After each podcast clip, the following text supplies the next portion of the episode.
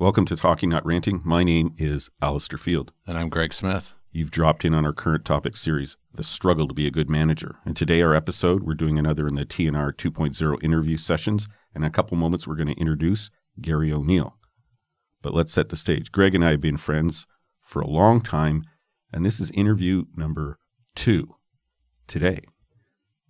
Yeah, I'm exhausted. No, not really. I get energized by these things and great conversations, both of them. I'm really excited about catching up with Gary. We haven't seen each other in a while, but I do look from afar of the great work that you're doing, and so we're really excited about that. And we just finished up a great conversation with Jordan. So I call it a twofer day. Twofer day, that works.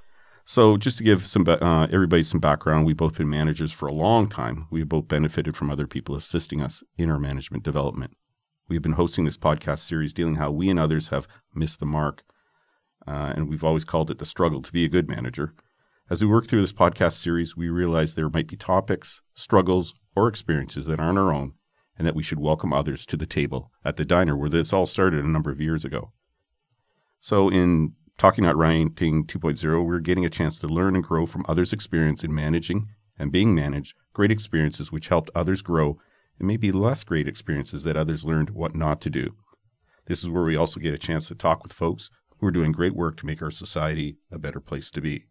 And with everything that we undertake, we want to have a good, healthy conversation. Greg, always a good, healthy conversation. Always a great, healthy conversation. So, welcome, Gary O'Neill. How are you? I'm doing great. So Gary warned us that he's a bit of a chatter, so we're not sure how this is going to go because that makes 3 of us in the room. Yeah.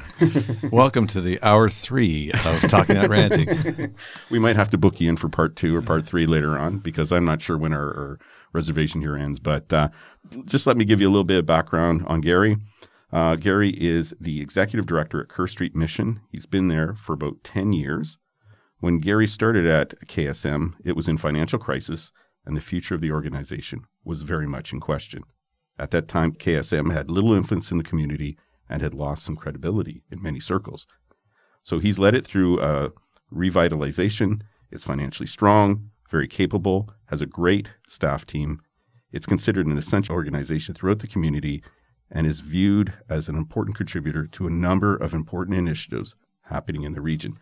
So, Gary, thanks for coming. Yeah, you're welcome. Thank you very much for the invite. I love I love Kerr Street Mission, and of course, it has been an amazing journey. When I saw that 2013, I thought, wow.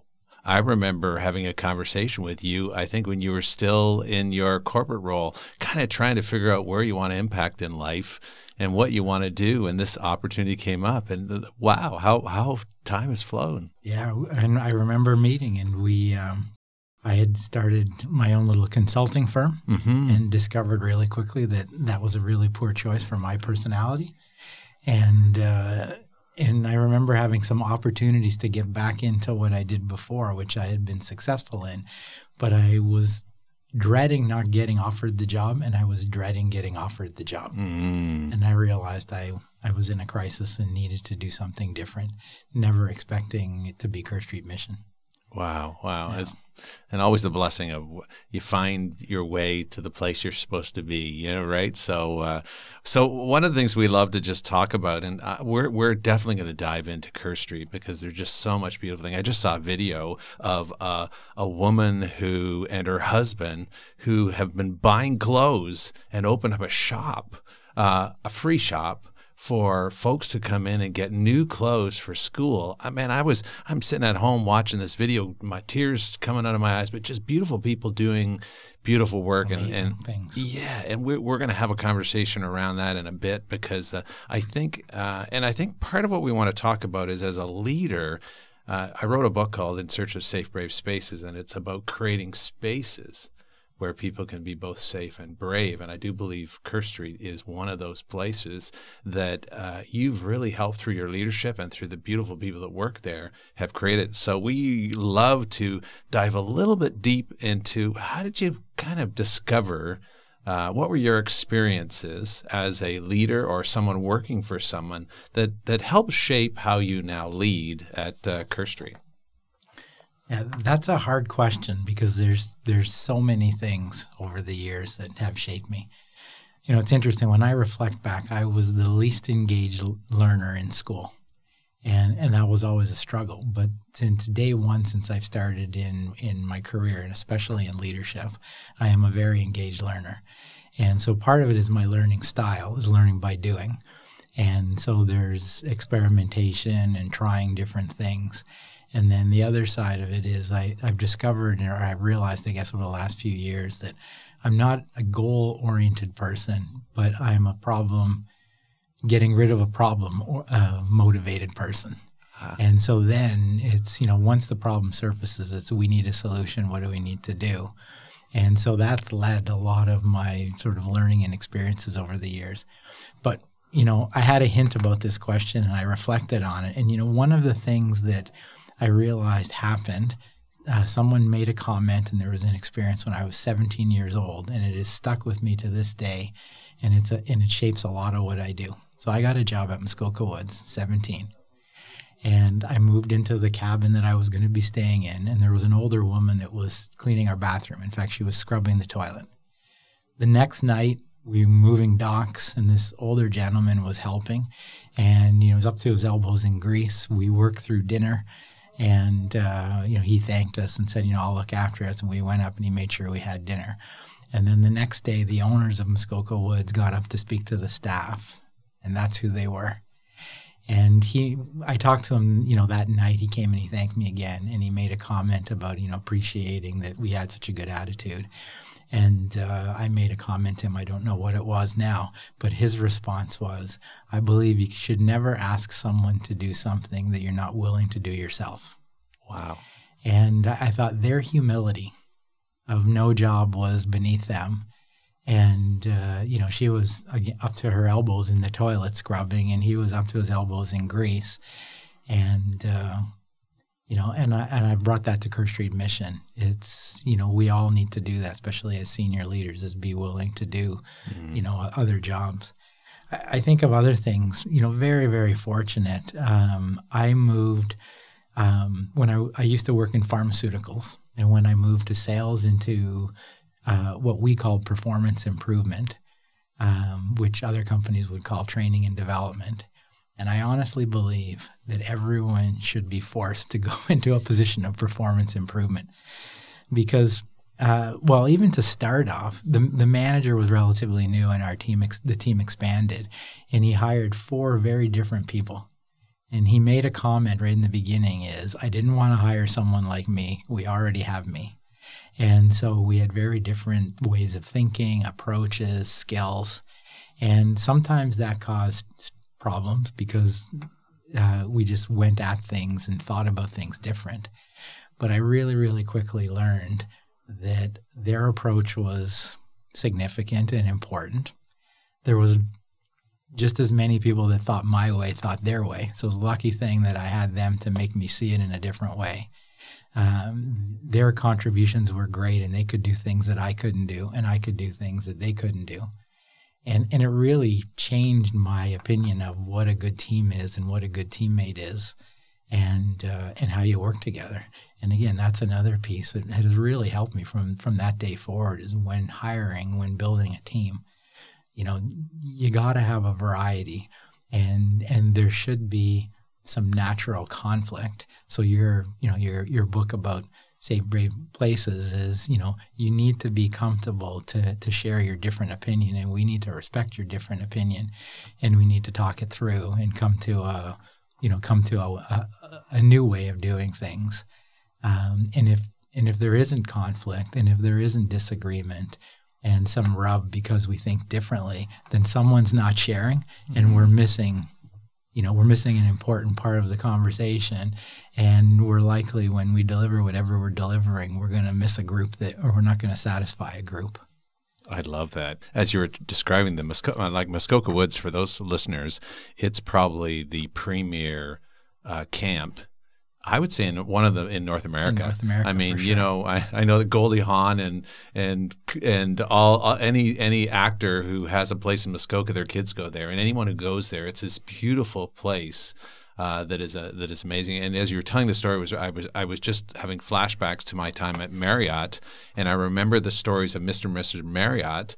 Very similar stories of they'd be in the hotel doing things and people think, who is that? And it was Mr. and Mr. Marriott. And that service orientation, that creating that space that we're all in this together, that was just a powerful story. And the second story that you told, I just love that self-awareness that I know who I am as a leader, I know who I'm not.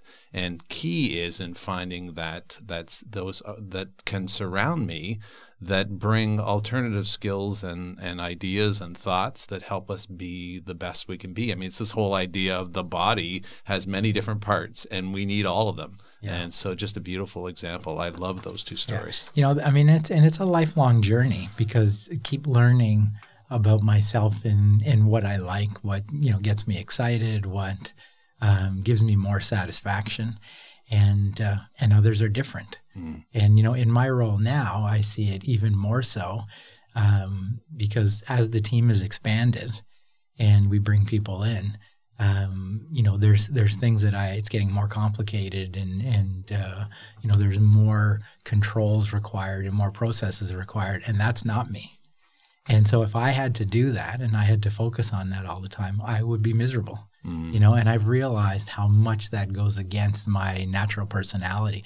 So having someone with those strengths is really a gift and a blessing. Mm-hmm. But, you know, to go back to the performance improvement, it was a fascinating experience, which has really shaped me and prepared me for this role.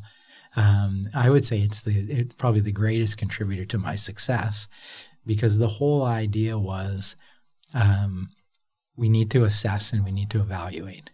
So, you know, what is really working? What's not working? How do we know it's working?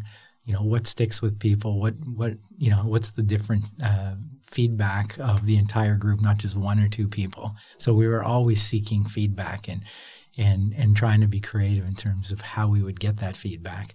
But then we also looked in a lot of areas, is it leading to behavior change? Mm-hmm. You know, are people saying the right things? Or, you know, maybe they're enjoying something, but then nothing changes after. I would rather they didn't enjoy it and then they changed and improved after. Mm-hmm. And then another part of it was identifying best practices. Mm-hmm. So, you know, one of the things I like to say now is, you know, your opinion is important, and Alistair, your opinion is important and mine's important, but what's really important is the truth, mm. you know, and how do we dig that out? So searching for best practices was a key part of what we did. Mm. And, you know, there's a few lessons in there. Is one, almost everything that we thought we did well wasn't nearly as good as we thought.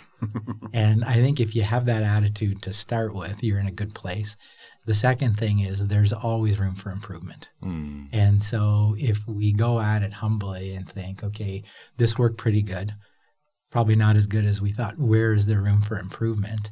And you continually look for improvement and the people around you, whether they're your colleagues or the people that report to you, see that humbleness. Mm. It creates a really good atmosphere of let's get better, let's do better. And you know, one of the things we do at Kerr Street is talk a lot about why are we trying to be better? Mm-hmm. It's not so people think Kerr Street Mission is so great. It's because we're trying to serve people that are in need. Mm-hmm. And if it was our family, we would want the best. So mm-hmm. let's give them the best. And but a lot of that was shaped through that experience. And you know, I wouldn't have known and I wouldn't have had that attitude if I hadn't gone through that experience. Mm. That's so healthy. And it's something that's come up in the conversations between Greg and myself and a couple other guests, that healthiness, that humility, that we can have a conversation, that, you know, there might be a better way. Different people around the table who have different experiences, education, and we need to have a good conversation. And like you said, if everybody's like you, it's not going to go well. Mm-hmm. And that's anybody in this room, right? Yeah. That is so good. And it's been a theme in a lot of our conversations. Is there some not so enabling experiences that have shaped you as well? Yeah, there has.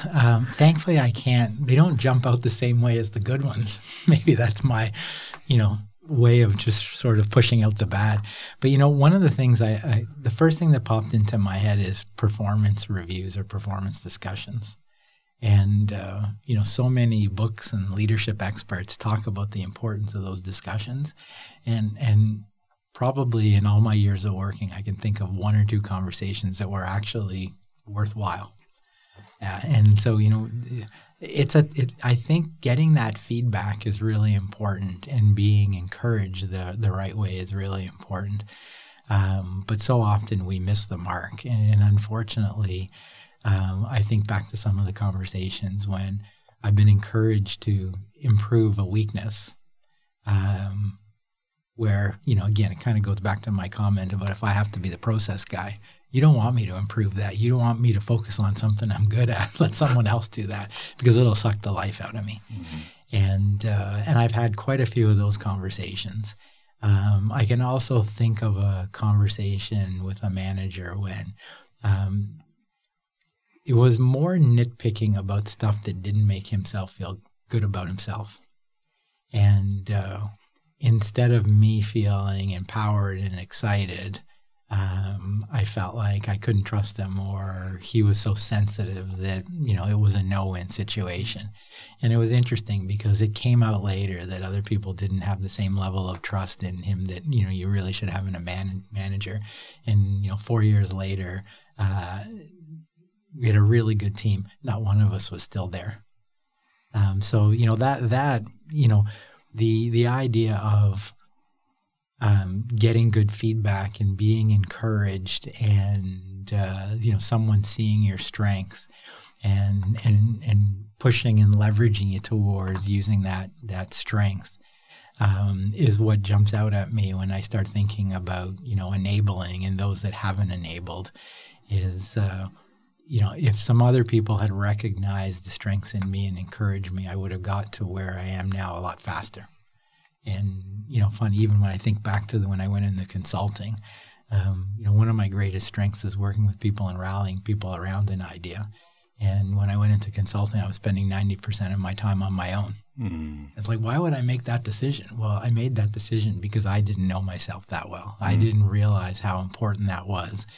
And even in solving problems, we have at Kerr Street a very sort of consultative decision-making process. And part of it is because people's comments and people's insights and people's struggles all sparks ideas in me and gets me rolling. And then, you know, then that rolling gets people to start sharing and how they really feel and what they really think. And then we can start to pull something together.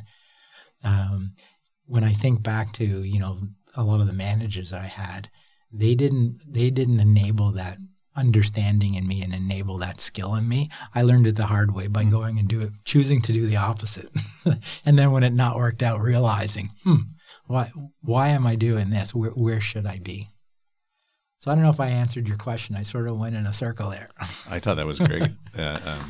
One thing that's a couple of things that were bubbling up in my head were, how have you then taken these insights, and you started to touch on it there, one way that you're creating it at Kerr Street, but one or two examples of where you've seen some of those learnings that you got, the good stuff, and maybe even the learnings that you say, I'm not going to do that, I'm going to do something differently, that really made an impact in the community at Kerr Street.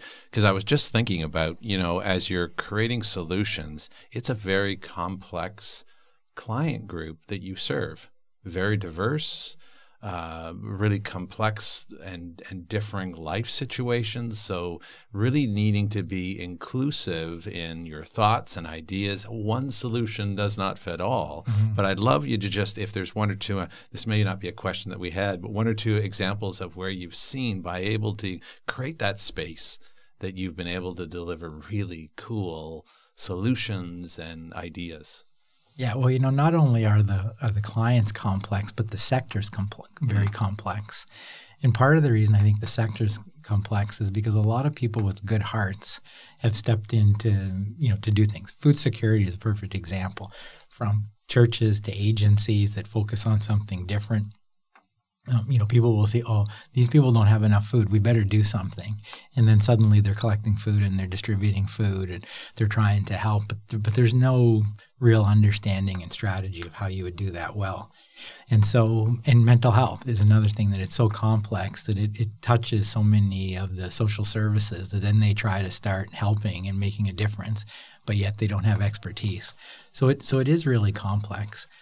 The process at way back in pharmaceuticals when we were trying to get feedback, and we tried in surveys, it could be following a session is, fill out your form about your satisfaction from, the room to the meal to the different sessions to doing focus groups, is very often people say nice things until they leave and they talk to their friends and then they say something different. Or they're not sure what to say, so they say it in a way that you don't know what it means. And one of the things I've learned and seem to use to my advantage is just complete honesty. So if I sit and go, I'm not sure that worked, or I'm concerned about, and then I speak some of the negatives, then it's like people feel like, oh, if he sees the negatives and he doesn't have it, feel it's happening, he's been willing to communicate it to us, then I feel safe that I can say it. Now, I've had it happen where, other people in the room who've been part of whatever we're doing are like, would you stop doing that? Like, you've pulled out all this, negative thinking. Like, we want to hear the positives. And I said, well, yeah, I'd love to hear the positives, but we absolutely have to hear the negatives because that's where we need to improve. And so when I first started at Kerr Street, one of the first things that happened is I sat down at a table during a meal and I introduced myself to a couple of women and I made a comment about I'm happy to be here and I'm hoping we can make improvements and I'd love to hear what you like and what you don't like. I think the term I used after that was, I'd like to hear the good, the bad, and the ugly. And they said, really? So they came back a few days later. I got a little note that they wanted to see me. And we met in our boardroom. And they told me things like, in the old basement they used to be in, there was no division. And so they felt it was their place. And they would sometimes help with a meal. And they would sometimes carry in food. And they're like, now this doesn't seem like our place. So here we are in this beautiful new building. But for protection and safety, there's more rules and clients couldn't volunteer and the locks on the door. And, that was a really great example of this is for them. This is about them. This is a community space. If the people we're serving feel like they're not good enough to help and not good enough to participate, then we're doing the exact opposite of what we need to do. And so that was a big change. I can think, we have a program called Choose Fresh, where it's fresh produce one week and proteins the next. And we were so excited about this program. And we set a number of, approximately 150 families. We served probably 250 families at the time. And we didn't get to that numbers nearly as quickly as I thought. Then when we started looking at the numbers, we were getting like 20 new people sign up and 6 or 7 or 8, not register. And so the staff were excited and the volunteers were excited about the growth. But I kept saying, something's wrong. Like, why would someone opt out of this program? And so that pushed the group to go start asking questions. Well, we found out the Muslim mums would make yogurt from 3% milk. We were giving everyone 4 liters of 2% milk. So they were opting out because too much milk. Singles and seniors were finding there was too much produce. They couldn't eat it all and they hated to see it go to waste. So there was a variety of things where, thinking that it's not good enough and asking the question of, of how can this be? Something doesn't match. And then going and having to, in some ways it was poke and prod with different questions until they told us the truth. We were able to make adjustment after adjustment after adjustment. And till now, in the last few months, we've had the opposite problem where the numbers are increasing so fast. We're wondering how we can keep up to it. But it's, no one's dropping out. So clearly they're satisfied. Where if they're opting out, you have to make the assumption that something's not right. Well, I love that idea of probing, asking questions, making changes, because all over time it creates trust. because you're actually listening. And at first, I'm not going to tell you because for a whole bunch of reasons, but I might not feel comfortable you sharing, but listening. How do you, as a guy who likes to solve problems, hold space for people to share their ideas in that? Because I imagine you mentioned earlier you're a guy who solves problems and you love to get in there and get the problems. But so what have you had to do as a leader?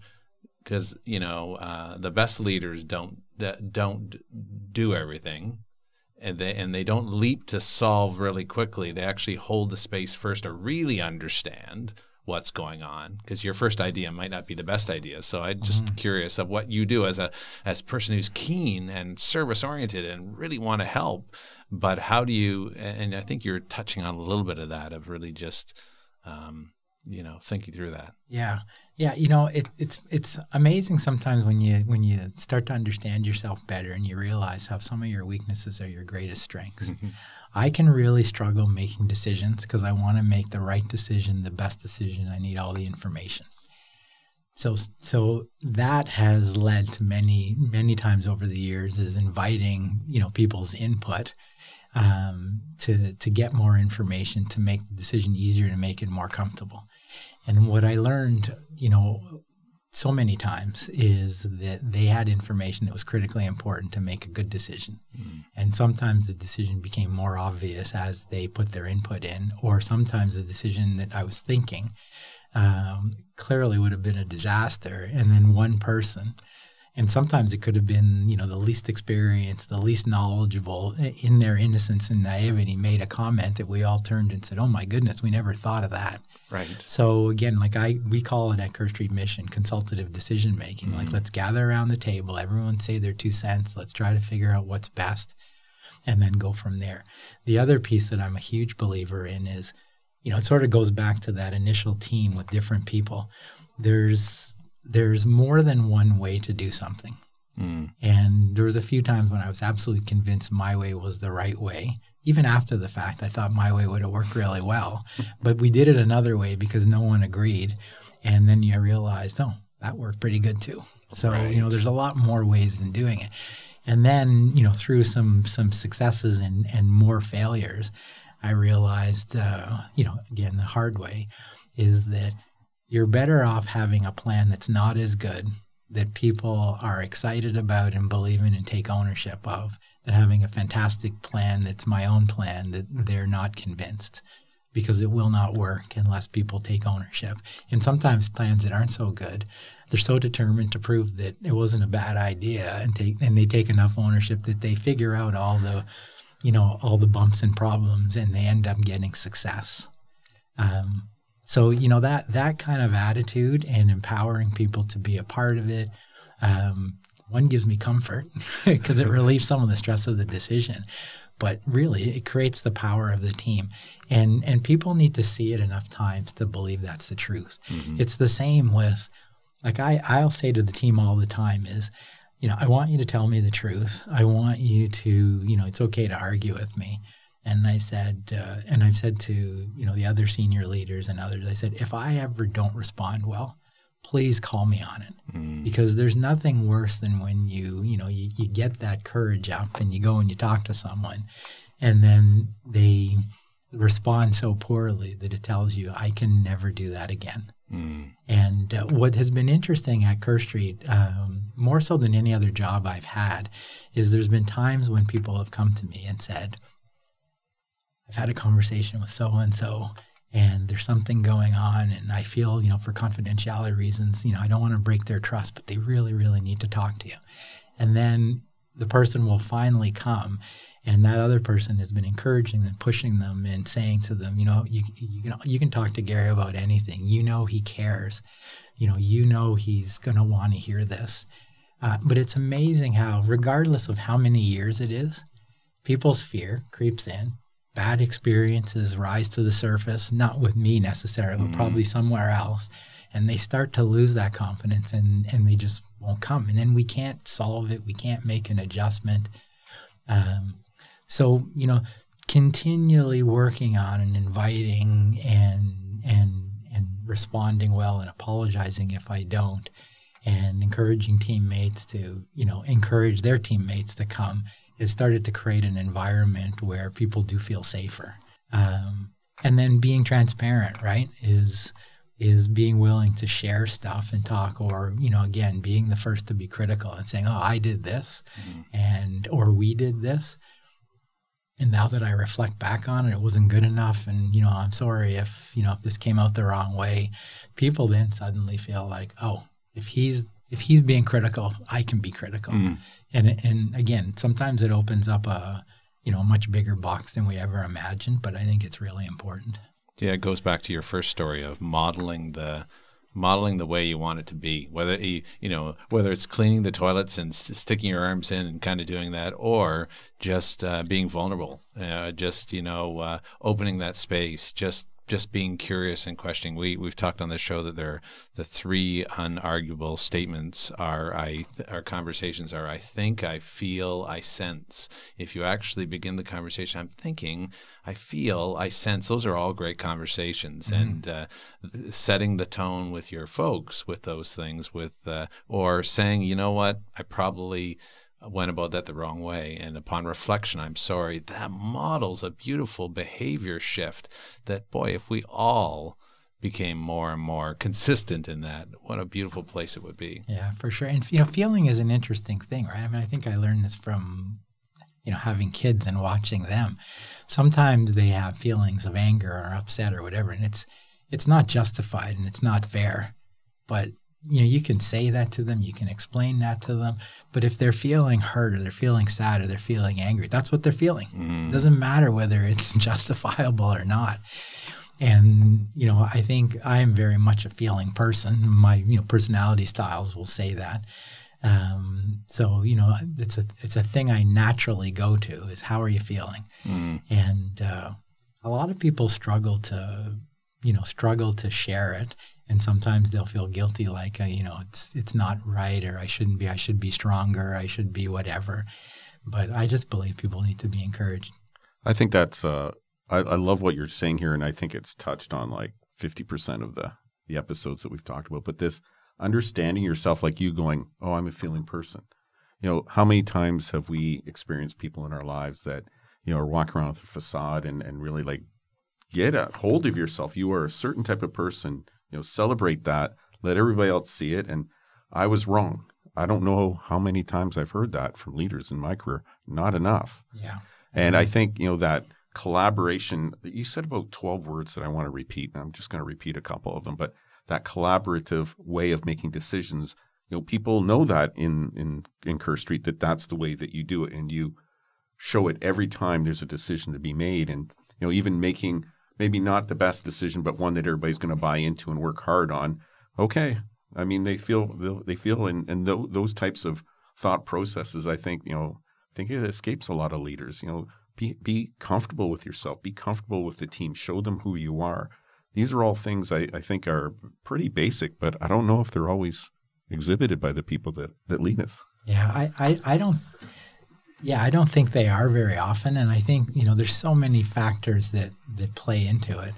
But, you know, people, the confidence they'll get and the insights that they'll give, if they feel like they're a part of it and you actually care what they say, will make a big difference in them moving forward. I'm also a huge believer. Again, part of it's because of the way I learn and learn by doing is the lessons that really stick better than anything are the ones that come from failure. And, you know, we talk about this with our youth at Kerr Street is, you know, you give them opportunities to lead or to do something. They're going to rise to the challenge or they're going to fail. As long as the failure is not too big, they have their greatest learnings in those two moments. It's in the in-between when you're just, you know, doing whatever and comfortable that you don't learn much. The cruising. Yeah. And I think, you know, this is, again, something hard as a leader is there's times when, you know, you give someone an assignment or you delegate a task and you really need it to go a certain way. And I desperately want to sort of guide them. And then there's a part of me that's saying, you're trying to get them to do it the way you would do it and the way you're comfortable with. There's many ways to skin a cat. Let them do it their own way. And if it doesn't work, then, okay, that's going to be their greatest learning and they're going to move move forward. And again, that can be really, really hard. But you know, people need to know they have that room to fail, and they're going to be okay with it. And you know, you're just going to make the adjustments. But you know, again, how many leaders do that? You know, sometimes it's in a lack of time and a lack of effort and a lack of follow through that you get a chance to go try something. And I've had cases, you know, now that we're talking about it, I can think of one time when my boss gave me something supposed to help me, never did. I went and did it, and it worked great. And he took a lot of credit for it. And the next time the same thing happened, he didn't have a time to follow up, and it bombed. And then he was all over me. And it's like, you were supposed to help. Yeah. Well, I think that's one of the things is that, you know, failure in a supportive community is powerful. Because that allows people to really take the chances and really be able to go for it, because know that they're trusted. So if you knew your boss was with you, yeah, you know, I tell a story about Safe Brave Spaces where my mom encouraged me to go back out into the crowd with the kids that kind of bullied me a little bit. But I tell the story of her as I walked down the walkway, I saw the curtain rise, and she was watching me. And knowing that someone's with me gives me the courage to step into it. So in community, if you can do that. But we've all had those situations where, you know, fair weather bosses that if you're winning, we're with you. If you're not, we're not. So it's a good thought. You know what? It just makes me think of a fascinating experience I had when I was trying to do the consulting. Is when I had been in pharmaceuticals and the marketing team had rolled out a plan and done market research on messaging and all that. A lot of times the reps didn't fully believe that made sense, didn't think it was relevant, and people would go their own way. And so I came up with this idea of, you know, we should do, you know, sort of a different kind of market research is wait a few months and then go to the reps and tell them, you know, what's the message that's connecting? What should the message be? You know, what is the key, you know, sort of strategy, and what are we hinging things on, and see what they say and then see if it matches. Mm. So I went to the 3 business unit leaders in the company that I had left, and one said, and not surprisingly, he's went on to great things internationally, but he said, that's a fantastic idea. And he said, we need to do this right across the country. And he said, let's start in, you know, my business unit. Unfortunately, he got transferred before we got a chance to do it. But the other business unit leaders said, we don't need to do that with my business unit, because my business unit's good and clear, and like they're totally on target. But the other 2 units, they really need that. And then they said, and 2 of the guys said, and I wouldn't do that anyway, because I've told, you know, our CEO that we're on target, we're doing this, we have the best train. And he said, the last thing I want to do is come back with a different story. Huh. And I'm like, this is the success of your business. If they're not delivering the right messages and doing the right thing, what's the chance you're going to be successful?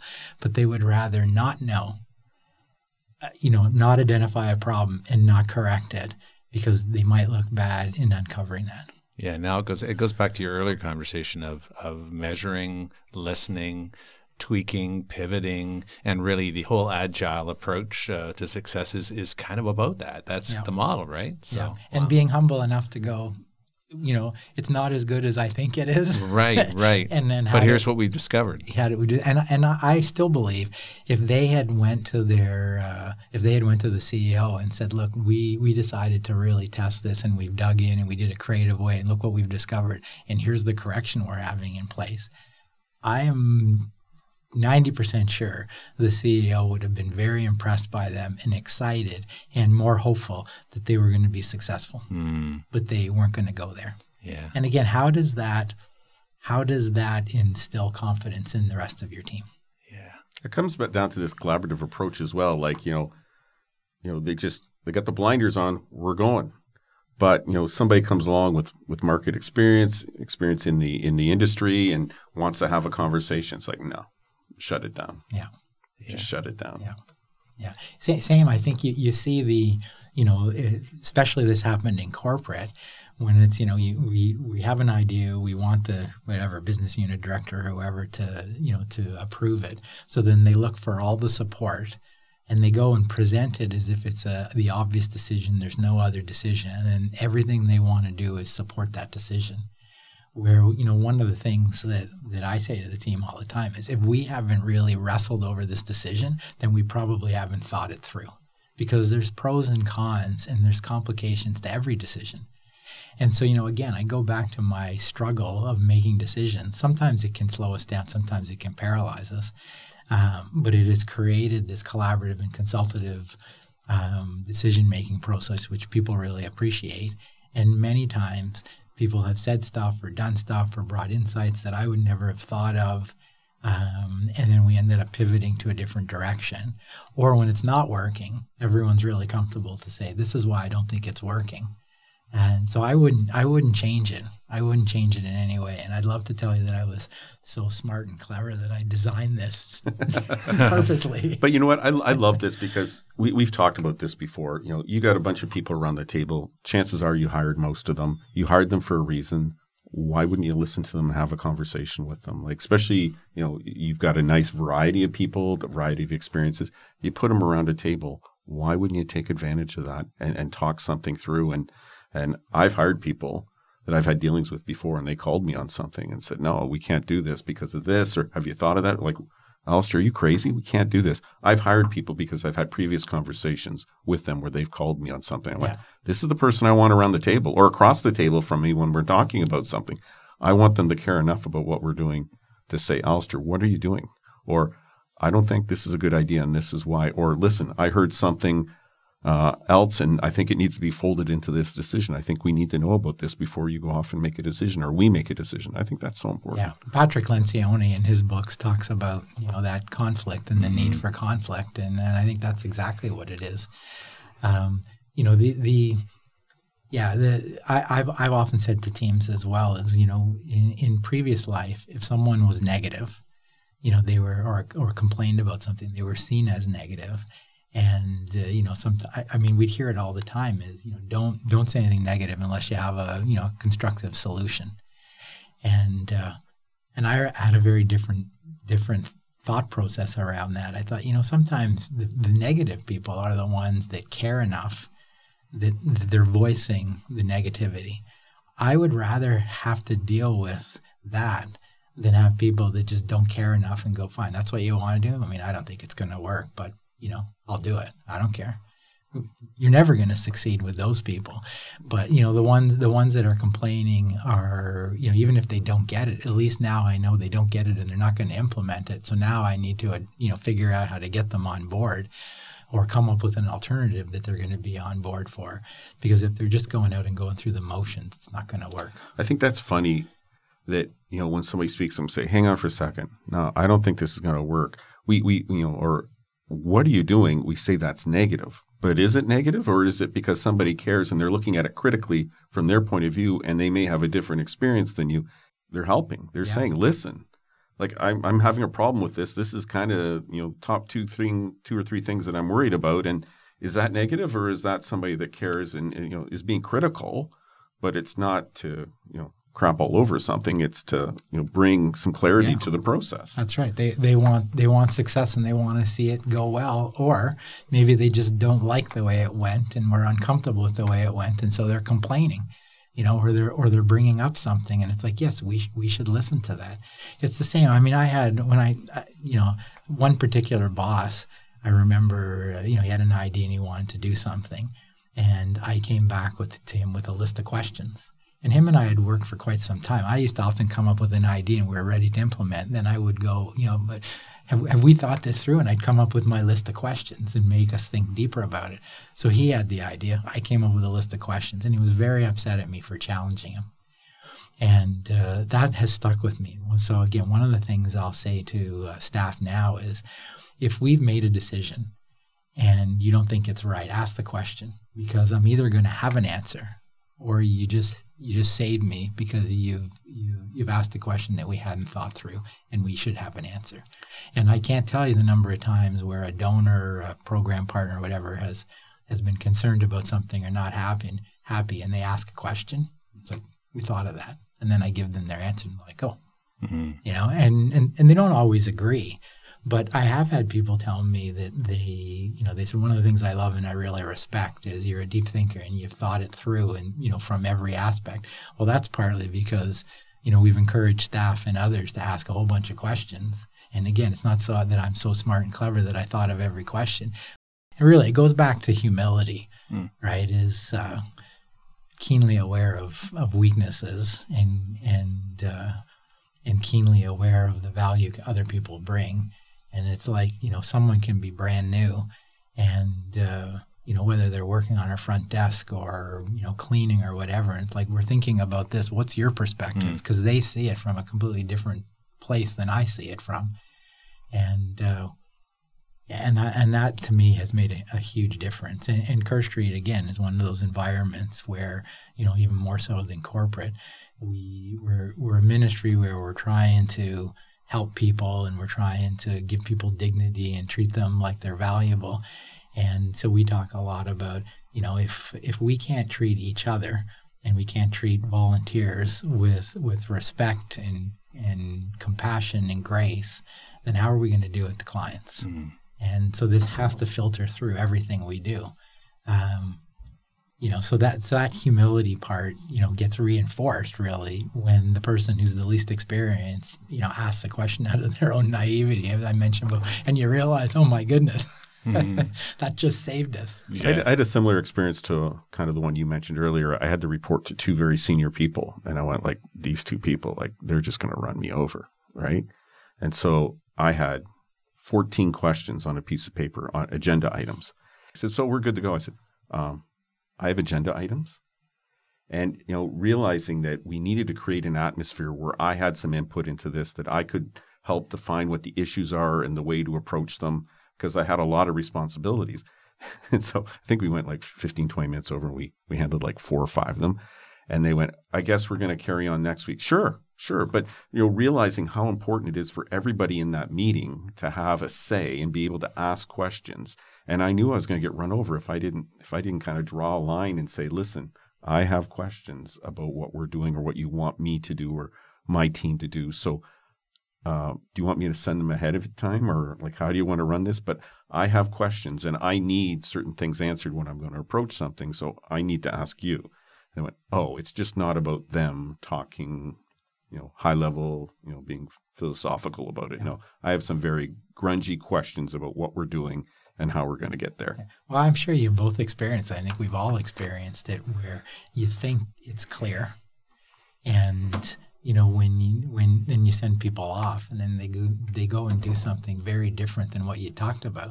But that was the way they interpreted it. Mm. And then the other piece is, you know, sometimes they go and it's a half-hearted effort, and you realize later that they never really believed in it and they didn't think it was going to work. And no wonder they put in a half-hearted effort. And, you know, again, how do you get to that point when there's clarity and when there's buy-in? You need to get people to talk it through. And I would say that's a weakness of mine. Is, you know, you can get excited about, or I can get excited about something. I can describe it 2 or 3 ways. I can get up on the whiteboard, which I'm famous for doing, and diagram it out and have a conversation where I think everyone's clear. And, you know, they're not. Clearly they're not later. It becomes apparent. Or maybe within a day or 2 days or a week, or then some of the side conversations with other people, it becomes muddy. And, and it doesn't go well. You know, that's another thing that I like to say all the time is, you know, if you leave a meeting and you're clear, you know, maybe I ask you to repeat it back. What do you think this means? And you describe it back and you get it like perfect. I said, the moment you're not clear, whether it be a day or a week or 2 weeks later, come back, because you know you're not clear. I don't know you're not clear. Mm-hmm. And that's been a hard battle, which I don't think we've won yet. And part of it's because it never ends is people will complain about, you know, well, I'm just not clear on what I'm supposed to do. And my response wants to be, well, you're blaming me for that? You knew you weren't clear. Why didn't you come and ask?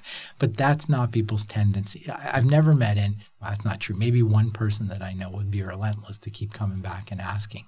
But most people will stumble around in the dark and not know. And a good friend of mine he's the CEO at the YMCA, he made a comment that people like to migrate to the things they like to do. And so you know, part of it's the lack of clarity. Part of it is let's do what I like. Part of it is I'm busy and you weren't available. And then we wonder later on, well, how come that didn't work out? Hmm. Well, I think we could probably do a three-part series with Gary. Yeah, and great. I'm very I'm taking a look at the time because I think we're going to lose the room any minute now. So before we lose any opportunity, if you could let our listeners know what Kerr Street is and what it does. I think that benefit our listeners, definitely. Yeah. We keep talking about it. Yeah, we have mentioned it a few times. So, you know, when I started at Kerr Street Mission, you know, the board and staff would have described it by a list of programs. And I've been adamant since I started is we don't want to ever be defined as a list of programs. We're an organization that responds to people that are in need. Usually it's low income, and that's why they've come. But we want to provide care and a community of support. So we have two sort of focuses. One is child and youth development. The idea is if we get involved with these kids early enough and do some of the right things, they have a better chance of a better and brighter future and not being in poverty.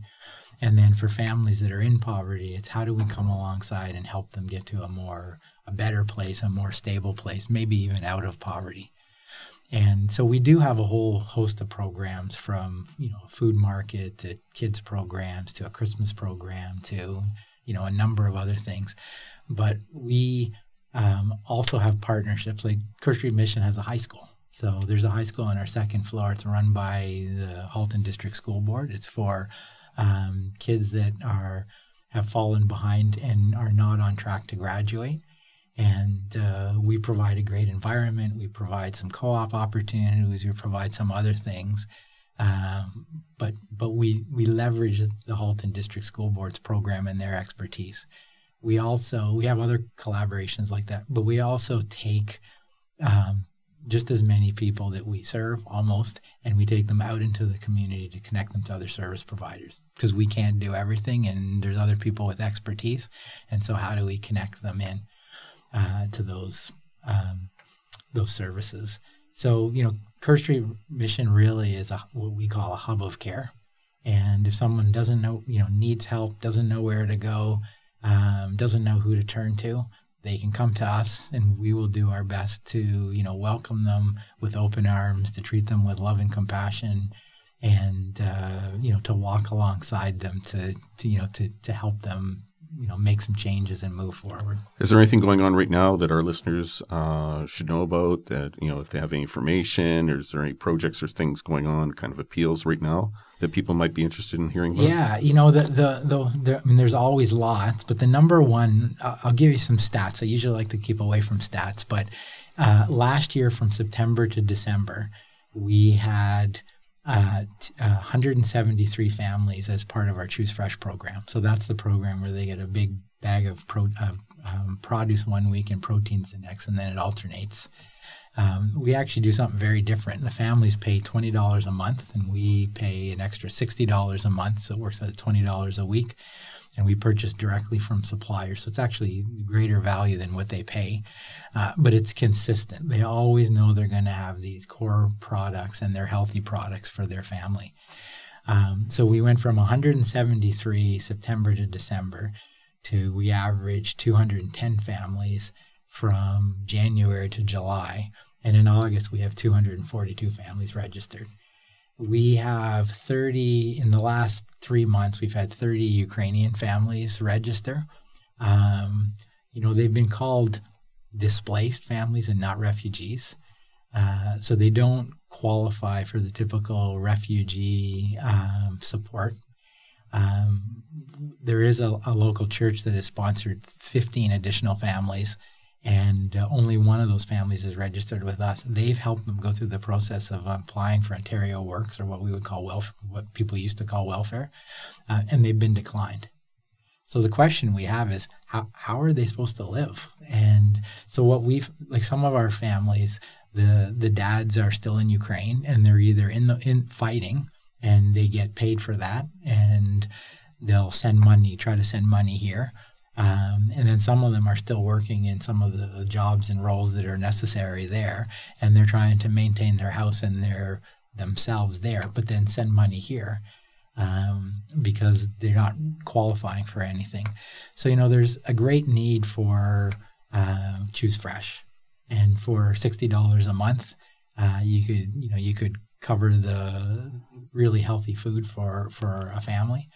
And the Ukrainian families, again, like part of this woman, she bought 4,000 pieces of clothing over the course of 4 months, and it's, or 3.5 months. And it started when she saw a couple of Ukrainian families at the airport were arriving, and the mom had like a little, travel wheelie bag, and that was the only luggage they had, and she had her handbag. Mm. And this woman was thinking, what are they going to do? Where are they going to go? And what we're finding is like some of the stores where you would get secondhand clothing or like kitchen supplies, for example, they have nothing left. Everything's been picked over. And so how are they going to outfit themselves and their families? So that would be sort of our number one need right now. And who knows where it's going? It doesn't look like it's stopped. According to the government, they've... in terms of the number of Ukrainian displaced families that they're allowing to come into the country, 1/4 have arrived. Mm. Oh, wow. So there's a lot of people still to come, and we haven't figured out how to look after the first group yet. So what we'll do is we'll put Kerr Street Ministries website on our show notes. So if people want to reach out and help out, that'll point them towards the right direction. So Gary, we're so thankful that you came here. I think we definitely need to do a part two at some point. Greg, what do you think? I agree. I told you I talk a lot. Hey, that's what it's about. Hey, a good interview is when the person visiting does 95% of the talking. I think we're pretty well done that. So that's perfect. So I'm just going to wrap up really quick. And at some point, we're definitely going to have to bring you back. So listen, Gary, thank you very much for hanging out with us. Listen, folks, we hope that some of what we've spoken about you find helpful. We hope that you didn't find anything we spoke of offensive or made you angry. But Greg, I think we do need your philosophy tonight. We've talked about a lot of stuff. It's going to take me forever to for it all to sink in. I'm going to have to listen a couple times. I agree. We always end with my happy or peeved philosophy. And when I was my first coach, she said, when we leave our sessions, you're going to feel really good, and you're going to feel churny and peeved.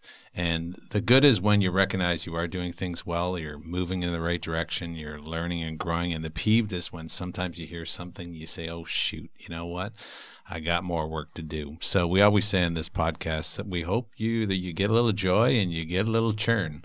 And but from both of them, you have a choice to grow and learn. And Gary shared a lot around, some of his best growth has happened in the Kerrenchi stuff. So we hope that in this podcast, you've had a little bit of both, but you choose to move forward with whatever you're walking away with. Yeah, and I think this is one of those episodes where we're hoping people look outside of themselves to the community around them and wherever they're listening, because we have people listening all over the world. That people hear this, and it just reinforces how important it is to look at the community around you and see where there's a need, and whether that's your skill set or money or food or whatever it is. I think there's a role for all of us to play in that. So thank you very much, Gary. So remember, people matter. Take the time with the people you work with. They're an important part of your job, your success or your failure, and also look out for those people in the community. Talk to you next time. Take care.